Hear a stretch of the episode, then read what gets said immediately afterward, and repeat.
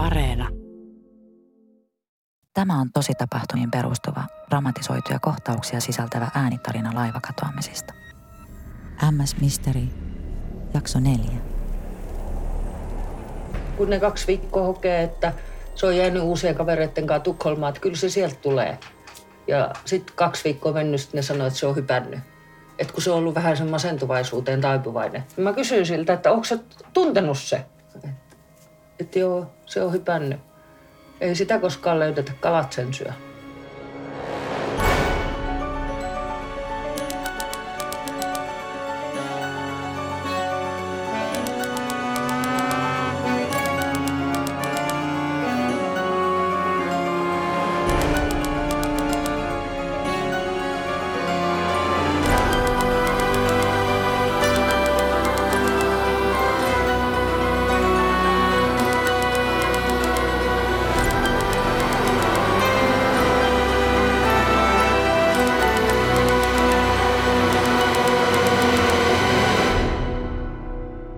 Tämä on MS Misteri. Minä olen entinen rikostoimittaja, nykyinen rikosten penkkiurheilija Riku Rantala.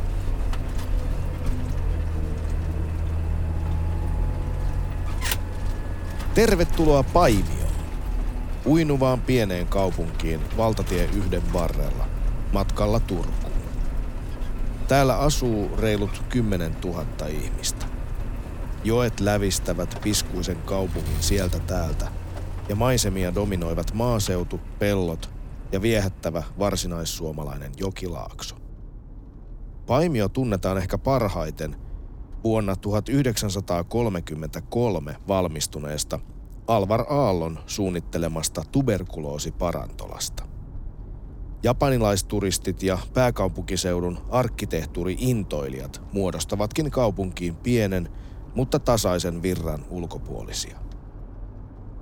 Auton ikkunasta katseltuna Paimio voisi olla mikä tahansa suomalainen maaseutukaupunki. Bensiksellä notkuu teinejä. Entisiä pankkisaleja on muutettu etnisiksi ravintoloiksi ja kaikenlaisia nykysuomelle tyypillisiä, epätodennäköisesti pystyssä pysyviä liikehuoneistoja vilisee ohi, kun ajan kaupungin halki. Läheisyys Turun telakkaan näkyy. Kaupungin liepeillä on hankintaketjuihin liittyvää pienempää pajaa ja suurempaa tehdasta, jopa laivan hyttitehdas. En tiennyt, että hyttejä valmistetaan avaimet käteen periaatteella. Kuten koko kasvukeskusten ulkopuolinen Suomi, Paimio on vanhojen ihmisten kansoittamaa territoriota. Lähimmät korkeakoulut sijaitsevat Turussa, jonne Paimion nuoret usein muuttavatkin kotiseuduiltaan. Ajan Nikun äidin Jaanan pihaan. Seuraavaksi kohtaisin naisen, joka on joutunut suremaan menetettyä lastaan yli 15 vuotta. Terve. Mikäs tämän veijarin nimi on? Pertti. Terve Pertti, tule tänne, tule tänne Pertti, moikka. Tule. Laitan ton Pertin tonne autoon, koska muuten me ei saa hetken rauhaa, koska se on niin... Jaanan koti on kaunis ja tavallinen. Kunnon ihmisen koti. Se sijaitsee jonkun matkan päässä Paimion kirkonkylästä metsän keskellä, aivan omassa rauhassa. Jaanan mies harrastaa metsästystä ja pihalla on usean koiran tarha. Jaana on itse töissä teurastamalla.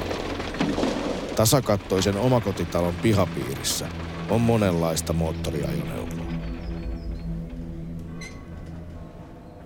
Täällä rupeaa olemaan vähän ahdasta tuossa sängyssä, kun siellä on kaikki. Kato, kun me olemme ihmisiä, me harrastamme monenlaisia juttuja. Niin, niin. Muun muassa rakentelua, Oikein. sikojen teurastusta. Jutustelimme mukavia koirista. Tällaisia. Itsekin olen aivan viime aikoina pärähtänyt koira-ihmiseksi ja aloittanut kotitarven metsästyksen. Jaana lämmittää meille pakastimesta pullaa ja kertoo elostaan Paimion laitamilla. Hän ei ole täältä alun perin kotoisin. Mä en ole tänne sukeutunut, kun en mä tunne täältä oikeasti paljon ketään, kun mä asun täällä Niin sivumalla. Tässä. Niin. Ja mä käyn tota, tuossa äkkiä kaupassa ja sitten mä kyhnään tässä kotona. Niin. Mulla on ne tietyt tu- muutama tuttava, kehen mä oon tutustunut Joo. joskus. Niin ja töistä tietenkin joitain. Niin, et kun mä oon aina vähän- ollut töissä jossain muualla juuri. Niin, ne ei ottaisi ihan vierestä Niin, ylös mä oon kirkon tuolla niinku pöytyällä. Joo. Tota, sit mä oon ollut Melliläs teurastamolla ja Miten ymmärsikö mä oikein, kun tuossa mainitsit pojasta, että, tota, että äh, sulla on siis äh, 25-vuotias poika Joo, nyt? joo. Ja mullahan on myös 36-vuotias poika. Niin justiin. Ajatelkaa. Eli kolme poikaa sulla on ollut. Eli Niku oli toinen. Toinen, joo. Mä oon ollut naimisissa ö, aikaisemmin ja Tatu on ensimmäinen ja Niku on toinen. Heillä oli vuosi ja kolme kuukautta ikäeroa. Vain. Joo. Eli he oli varmasti aika läheisiä. Joo, he oli pienenä ihan paita ja peppu. Et, tota. Sitten oli pikkusisko. Joo, no sit kato kesti, sit mä oon eronnut ja sit mä oon löytänyt uuden miehen ja Riina on syntynyt 93. Tämä ystävällinen ja avoin nainen näyttää minulle kadonneen poikansa Nikun vanhan huoneen. Muutamia huoneen huolellisesti säilytettyjä tavaroita ja raameissa olevia valokuvia hapsuviiksisestä nuoresta miehestä. Tässä on Nikun huone, missä hän silloin asusteli. Monta viikkoa sen jälkeen, kun hän ei tullut kotiin, niin mä kuulin, kun hän yskitään. Niin se mieli toimii. Niin. Jaana otti esille tärkeimpiä muistojaan Nikusta. Laatikko oli kulunut, kauniilla kukkatapetilla vahvistettu laatikko. Siitä näki, että sen kätkemiä aarteita ei nosteta esiin ensimmäistä kertaa. Tässä on muistotilaisuuteen ystäviltä Niin. kirje, missä on valokuvia Nikusta ja nimenomaan Nikusta näiden ystävien lasten kanssa, jotka on ihan pieniä. Lapset on siinä Nikun sylissä. Ja otsikkona Niku, emme unohda. Siinä on nippu, adresseja ja korusähkeitä muistotilaisuudesta.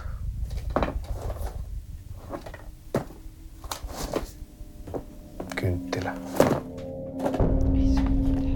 Tämä on pysäyttävää katsottavaa, kun itsellä on kolme lasta ja oikeastaan niin kuin isoin pelko, mitä varmaan jokainen, joka on vanhempi, niin miettii justiin tällaista. Niin, mä en osannut edes miettiä tollasta, koska mä luulin, että ei tommoista tapahdu. Siinä on Sami ja näinkin mä oon saanut joltain. Mitä näis lukee? Joka sitten sanoi, että hänellä ei olekaan rahaa. Ja niin kuin sitten päätti, että hän lähtee Samin tilalle. Mitähän Sami on tätä asiaa? Niin, Sami Käsitellyt. kävi meillä vielä niin kuin muutamia kertoja silloin tapahtuneen jälkeen. Ja, ja luulen, että otti Samillekin aika koville.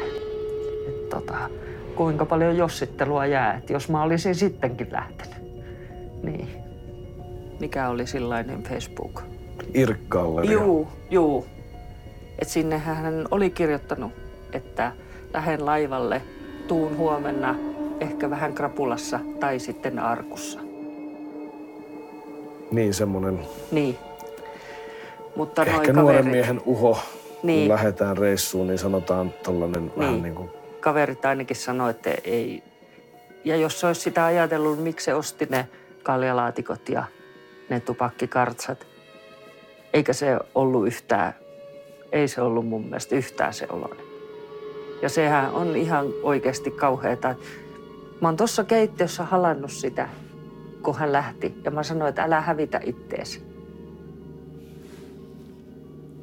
Mitä mä sanoin sillä aina joskus, kun se lähti.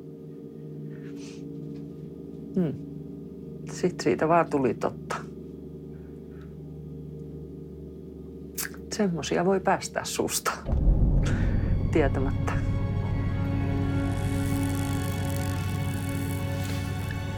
Nikun kuolin ilmoituksessa lähti viimeiselle matkalle 17.6.2006, julistetaan kuolleeksi 14.6.2013.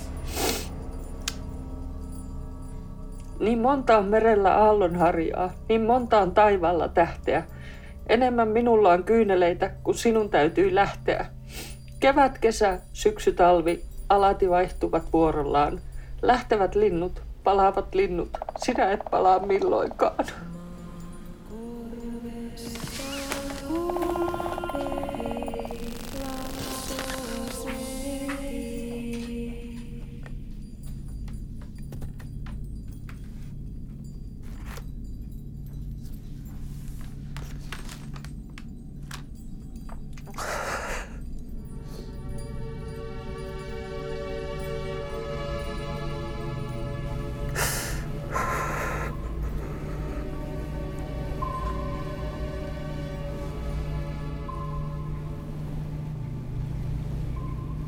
Oli surullinen, mutta Jaanan lämmin ja rento olemus kertoi siitä, että hän on ehtinyt käsitellä asiaa jo todella monta kertaa.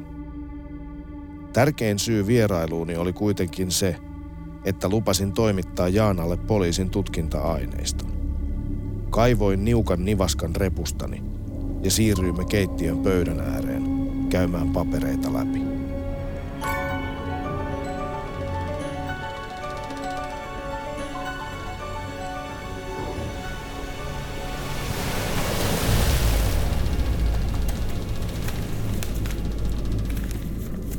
Ollaan siis ymmärretty, että sulla ei ole ollut mitään virallisia tutkintamateriaaleja niin kuin katoamisesta. Ei mitään. Oliko sulle niitä missään vaiheessa tarjottu? Ei, Ja sä et ollut osannut pyytää. ei, ei. No mä toivon, että nyt nämä paperit, mitkä mulla on mukana, niin ei järkytä sua kovasti. Ja mä toivon, että niistä on sulle tässä sun kuitenkin pitkään varmasti jatkuvassa tavallaan jatkuvassa surutyössä niin mm. hyötyä. Mm. Ja koska sä myös näitä pyysit, mm. niin me ollaan nyt saatu käsiimme tota, tämä materiaali, joka, julkist, joka on julkista. Eli tässä on tämmöinen tutkintailmoitus. Haluatko katsoa? näin? Joo, haluan, tietysti. Ole hyvä. Kiitos. Täytyy oikein lasit, että mä näen jotain. Jaana luki papereita ensimmäistä kertaa. Aluksi selaillen, sitten keskittyneemmin. Hän löysi sieltä häntä itseään koskevia kommentteja päivystäneiden poliisien ylöskirjaamana. Jaana joutui pitämään taukoja. No oliko tässä tutkintamateriaalissa mitään uutta? Ei, paitsi ihmetyttää just toi, koska mä oon sata varma, että se on Jarno ja mikä hänen nimi on täällä. Jani. Eli siis lähtien siitä, että tässä poliisin muistiossa yhden matkaseurueen jäsenen Niin. nimikin on väärin, niin Juu. mä päättelen, että sulla ei hirveästi Niin. luottamusta tähän. Ei mulla ole ollut kyllä ei yhtään. Että kyllä se mun, mä luulin aina ennen, että poliisi on ystävämme, mutta kyllä se tämän myötä vähän karis sitten se luulo, että ei niitä kiinnosta kyllä yhtään pätkää. Olisiko sua auttanut, jos olisit saanut tämmöisen paperin silloin aikaisemmin? Ei. Ei. Mua olisi auttanut, jos musta olisi edes tuntunut siltä, että asia eteen tehdään jotain. Mähän sanoin, että mun mielestä sinne olisi pitänyt lähettää Lapin lennosto kuvaamaan ne kaikki luodot ja kaikki olisi sitten löytynyt kuolleena tai elävänä. Olisi edes joku vaatekappale voinut löytyä, koska se on kuitenkin lähellä Turun, tai tuota, Tukholman saaristoa. Että olisi tehty jotain. Mutta kun Tutkintamuistio antoi vahvistuksen epäilylle, että poliisi on heti alusta alkaen ajatellut Nikun hypänneen laidan yli saatuaan jostain syystä naisilta pakit. Jaana ei usko Nikun itsemurhaan, mutta pitää sitä lohdullisimpana vaihtoehtona. Siihen itsemurhamahdollisuuteen mä en niin kuin edelleenkään mä en usko yhtään. Mä oon nähnyt niitä työkavereita aina joskus tuolla. Mä oon kysynyt jälkeenpäinkin, että mitä sä ajattelet nyt, koska sillä hetkellä hän kaikki sanoi, että ei. Mutta edelleen ne sanoi, että ei. Sitten mä haluan uskoa siihen, että hän on hypännyt. Se on mulle kaikista armollisinta. Okei, hän teki itse sen päätöksen. Ehkä oli tyhmä päätös, ehkä ajatteli siinä matkalla jo tehdessään sitä, että ei saatana, nyt tuli kyllä vika temppu tehtyä. Mutta se oli sitten oma päätös, kun se, että jos joku on tehnyt hänelle pahaa, niin se on niin kuin mulle pahempi asia. Mutta tässä sä joudut sitten vaan jossittelemaan, jossittelemaan, että ehkä, ehkä sit hyppäs, ehkä sit joku tönttäs hänet yli. Ehkä hän jäikin Tukholmaan, ehkä hän hävisi sinne sen Siljan tie. En minä voi tietää.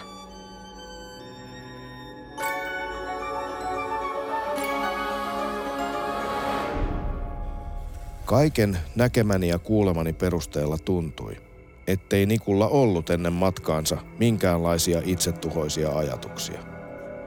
Näkemissäni kuvissa katsoi takaisin hymyilevä ja rento nuori mies, jolla oli elämä edessä, työpaikka odottamassa, asiat hyvin kotona ja paljon kavereita. Yritimme lukuisia kertoja ennen matkaamme Paimioon soittaa Nikun ystäville, mutta tuntui siltä, että kaikki olisivat päättäneet olla puhumatta asiasta enempää. Kun kerroin tämän Jaanalle, hän puuskahti ja päätti tarttua puhelimeen.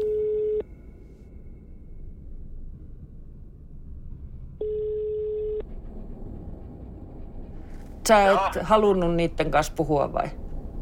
Niin mä halusin vaan sanoa sulle, että tota, ei, mä en edelleenkään halua enkä syytä yhtään ketään niin kuin yhtään Joo, mistään. en mä, joo, en mä sitä ajattelekaan. No niin. Eh, tota, kyllä, kyllä mä ihmettelen, että miksei noi voi mitään, tai muut mitään siihen sanoa sitten. Niin. Ehkä nämä olisi myös kauheasti halunnut kuulla, että minkälainen niin kuin, Niku on ollut. Niin, siihen olisi Joni ja Juho sitten ja Sami ollut parempi vasta. Niin. Onko se saanut Samia noita kiinni ollut? Ei, ei ketään. Ei, ei vastaa. Ei kestää ole vasta Ei, mihinkään. ei.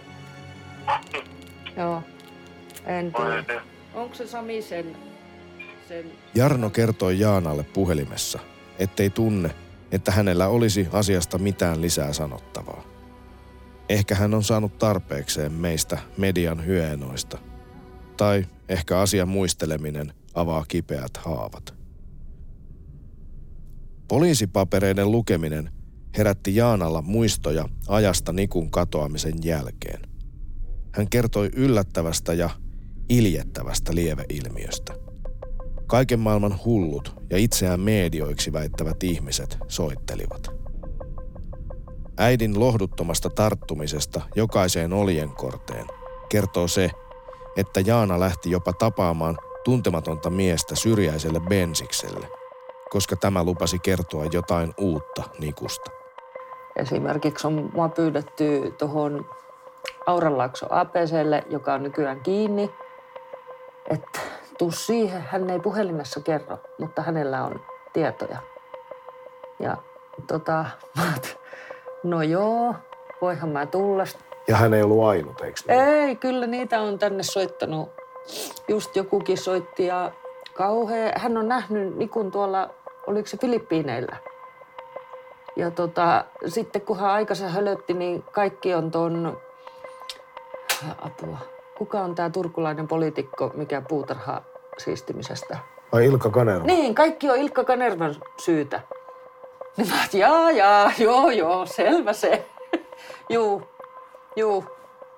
Et kuuntelet sitten ensin, katsot tietenkin ihan kaikki karvat pystyssä, oot ihan niin kuin, että jumalauta, mitä nyt. Mutta sitten kun se juttu lähtee tämmöiseen, että se on, kato toi Ilkka Kanerva, kato se on syyllinen tähän juttuun, niin mä oot, jaa, jaa, niinpä tietty, joo, moi moi.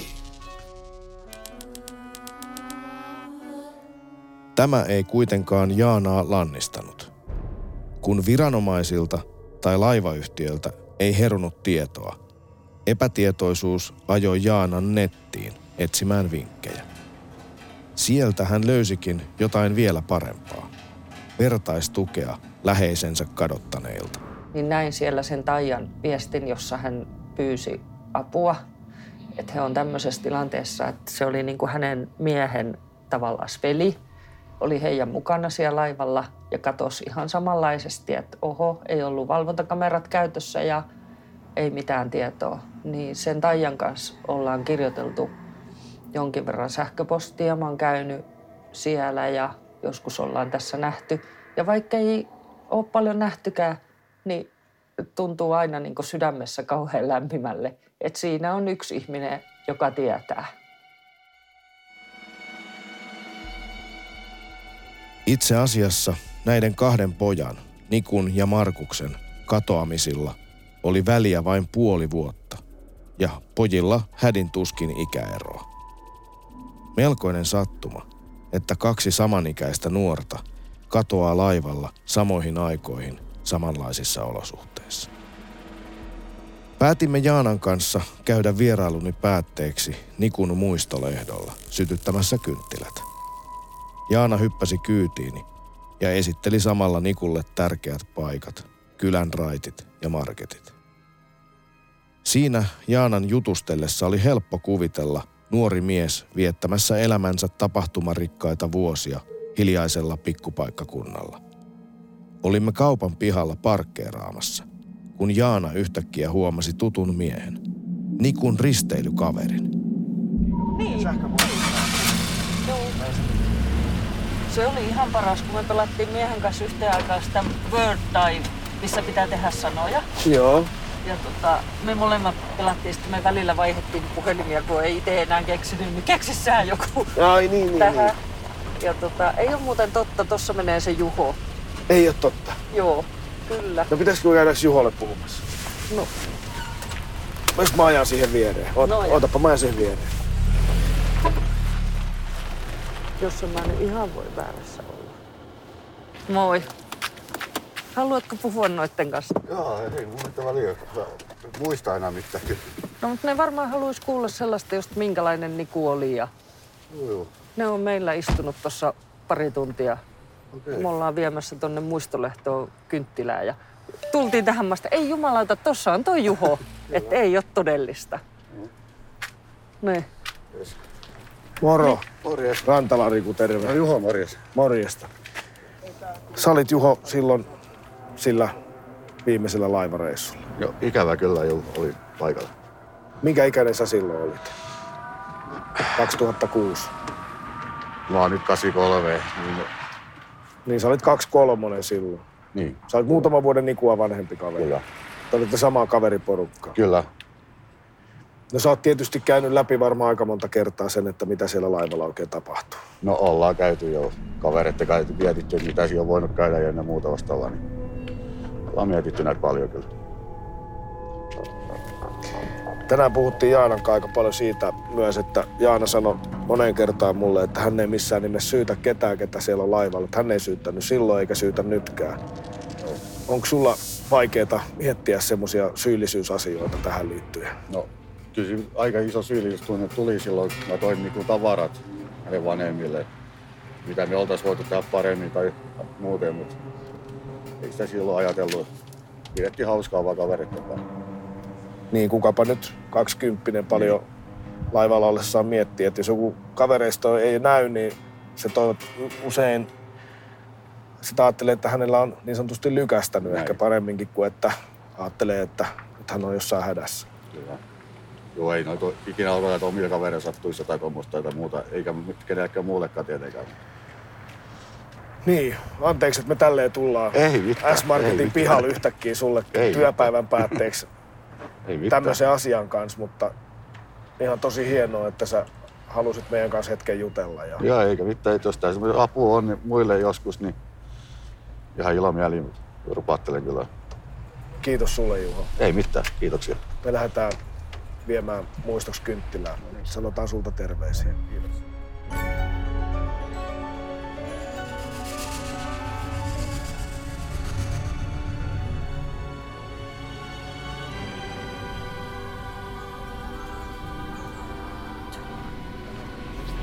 Niin.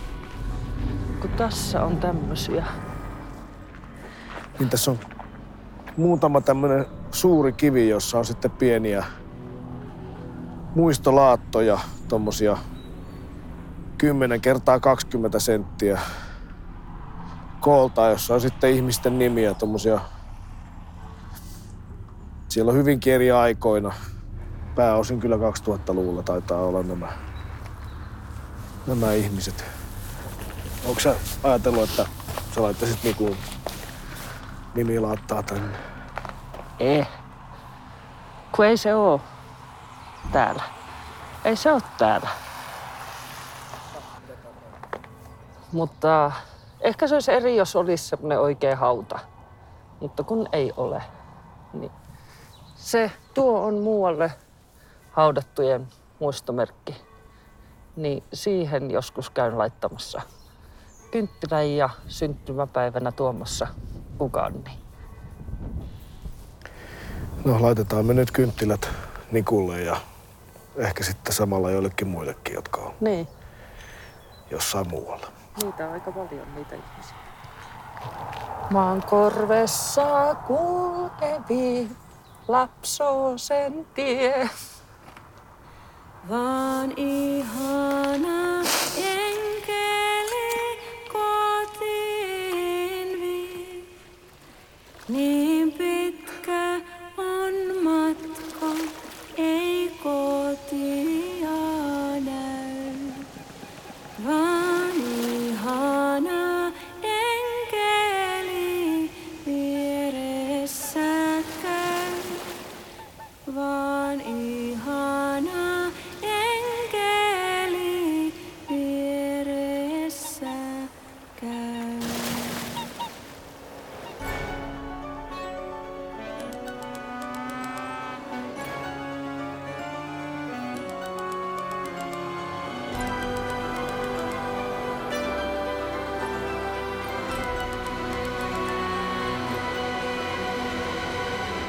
Paimiosta palattuani tartuin heti Markuksen katoamistapaukseen, joka oli tullut puheeksi Nikun äidin Jaanan kanssa. Markus oli se raumalainen poika, joka katosi samalta laivalta vain puoli vuotta Nikun jälkeen. Selasin kaiken olemassa olevan tiedon avoimista lähteistä. Tein jo tutut asiakirjapyynnöt sekä Suomesta että Ruotsista ja selvitin niiden perusteella poliisitutkinnan vaiheet, tutkijat ja teoriat. Nikun ja Markuksen tapaukset tuntuivat niidenkin osalta hyvin samankaltaisilta. Seuraavaksi oli jälleen soittelurumban aika.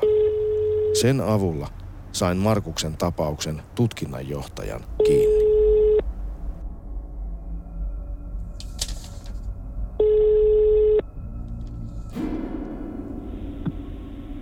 Soikkeli. No tässä puhuu toimittaja Riku Rantala. Tervehdys. Tervehdys. Rikoskomissaario Velimatti Soikkeli kuulosti aluksi hieman varautuneelta ja sitä paitsi hän on nykyään siirtynyt huumetutkintaan. Käsittelimme ensin organisaatiouudistusten jatkuvaa sarjaa ja resurssipulaa, joka tuntuu olevan kaikkialla poliisissa sama juttu.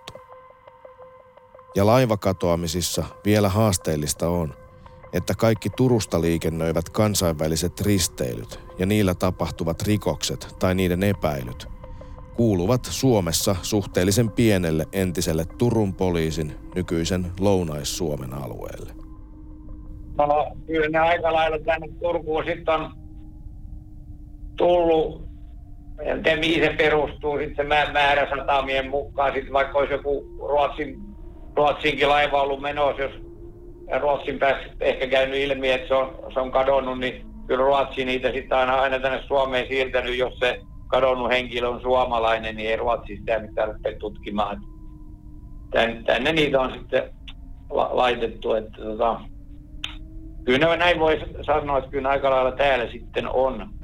Vaikka ne turkulaisia olisi ne henkilöt, ketkä sitten on kadonnut, että niitä on sitten eri puolet Suomeen tietysti, ketä on laivareissuihin lähtenyt, mutta Soittaako sulla mitään kelloa ja tämmöinen nimi vuodelta 2007 kuin Pär Markus? joo, se on muistaakseni, oli raumalainen kaveri. Näinhän taisi olla. Tää mä hänen veljen kanssa juttelin ja ne oli aika kiukkusia, kun sitä tavan takaa se haluaa niin kuin perhe jo rauhan siitä asiasta. Että silloin aikana Ilta-Sanomien Uotilaksi kirjoitti sitten hänen eläkkeelle jo, niin sanoi, että se on sitten viimeinen kerta, kun siitä kirjoitellaan siitä asiasta, niin tota, ää, oli se Mutta näitä asioita tietysti, kun niitä vaan sit halutaan penkoa ja muuta, niin, niin siihen jää omaistenkin toiveet sitten taustalle, mutta Markuksen katoamista on tosiaan ruodittu iltapäivälehdissä ja radio-ohjelmissa. Jutuissa matkaseuralaiset, Markuksen serkku ja hänen vaimonsa ovat kertoneet monta askarruttavaa ja hämärää seikkaa katoamisillasta. Jaanan tavoin hekään eivät usko itsemurhaan ja toivovat poliisien avaavan muitakin tutkintalinjoja. Mutta siinä oli jotain porukkaa, mikä hänen mukana siellä sitten oli, mutta ei ne ollut hänen mitään siis ää, sisaruksia tai muuta, ne, joku suhde niillä oli, niin nehän sitten niinku kritisoi sitä ja tätä, että olisi pitänyt sitä ja olisi pitänyt tätä tehdä. Ja, mutta maailma on tietysti kritiikkiä mahtuu ja sekin on ymmärrettävää, niin tota, mutta niitä teorioita on hurjaa siellä välillä, että siellä nyt suurin piirtein joku siellä niitä tuppailisi mereen siellä sitten tavan takaa, että olisi tämmöinen lähestulkoon sarjamurhaaja, mutta ei nekään teoriat kyllä ihan tästä maailmasta ole ja vastaa totuutta. Kyllä siellä ikävä kyllä sanoo, niin monet, en mä nyt tätä tapausta rupea sanomaan, mutta niin kuin laivoilla tapahtuu niitä itse murhia, että hypätään laidan yli mereen ja senpä takia, jos siellä olisi kattava kameravalvonta mistä nähtäisiin sitten, jos joku loikkaakin, niin, niin, niin tota, et omaehtoisesti on mennyt sinne, ettei siinä mitään ulkopuolista tekijää ole. Niin. Muuten en tiedä, saadaanko sinne semmoisia valvontoja, tietysti pingiet, yötiset ajat ja muut, niin aika hankalaa, hankalaa niin kaikki paikkoja on siellä niin kuin valvonnan piirikä saada laivoilla koskaan niin kuin sataprosenttisesti, että ikäviä, ikäviä juttuja ne, ne on ja sitten omaisille jää niin kuin loppuelämäksi semmoinen tavallaan, onhan se kurja tilanne, kun sitä se asia ei niin loppuasti selviä eikä saada hautaan sitä omaista sitten, niin että se hauta on todennäköisesti siellä meren pohjalla sitten ne jäännökset sitten. On hämmentävää, että molemmat tavoittamani kokeneet tutkinnanjohtajat, Vesa ja Velimatti, kertoivat urallaan ollen lukuisia laivakatoamistapauksia, joista kameratallenne ei näytä laidan yli menoa, mutta silti itsemurhaa pidetään todennäköisimpänä vaihtoehtona. Miksei varustamoita yksinkertaisesti velvoiteta lailla tai asetuksella kattamaan kansi kameroin? Tapauksia on kuitenkin avoinna kymmeniä, ja luku kasvaa hiljakseen vuosi vuodelta. Niitä oli yhteen aikaan ehkä tapahtu siinä, siinä tosiaan niin enempi jostain syystä, kuka hänen tietää mikä se syy sitten oli, miksi niitä sitten en, enempi tapahtuu. Niin, no ei ei mitään valtakunnan salaisuuksia kerrottu, ne on ihan faktaa ja, ja kylmää tosiasiaa, että miten, ne, miten tämä reaalimaailma toimii ja miten nämä asiat niin kuin ne kaunistelemalla mihinkään parane. Eikä, eikä tota noin, niin, ketään, ketään hyödytä se asioiden kaunist, kaunistelukaan, että tota, tämä on tämä maailma tämmöinen ihmeellinen paikka, että täällä tapahtuu kaiken näköistä ja ihmisen mieli on myös semmoinen, että miksi, miksi ihmiset sitten tämmöisiin asioihin pää, päätyvät, tota noin, se on, se on jonkun sortin mysteeri. Mysteeri on.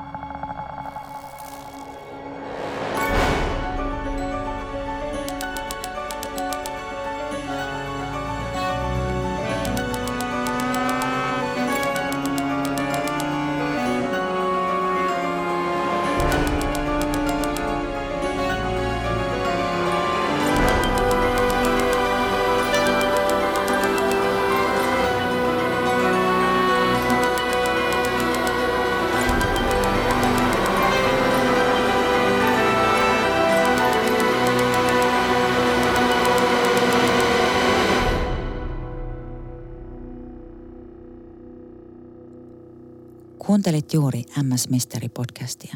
Sitä on ollut tekemässä Riku Rantalan lisäksi Elise Pietarila, Vilja Roihu, Teemu Korhonen, Viktor Toikkanen, Aleksi Kumpulainen, Fonchu Suominen, Katja Kostiainen, Palo Lankinen, Tapani Kuusniemi, Sakari Silvola ja Saila Mattila. Yle maksoi palkkamme. Mikäli sinulla on minkäänlaista tietoa, joka liittyy tässä jaksossa kuulemaasi, laita viestiä numeroon 044 978 3731.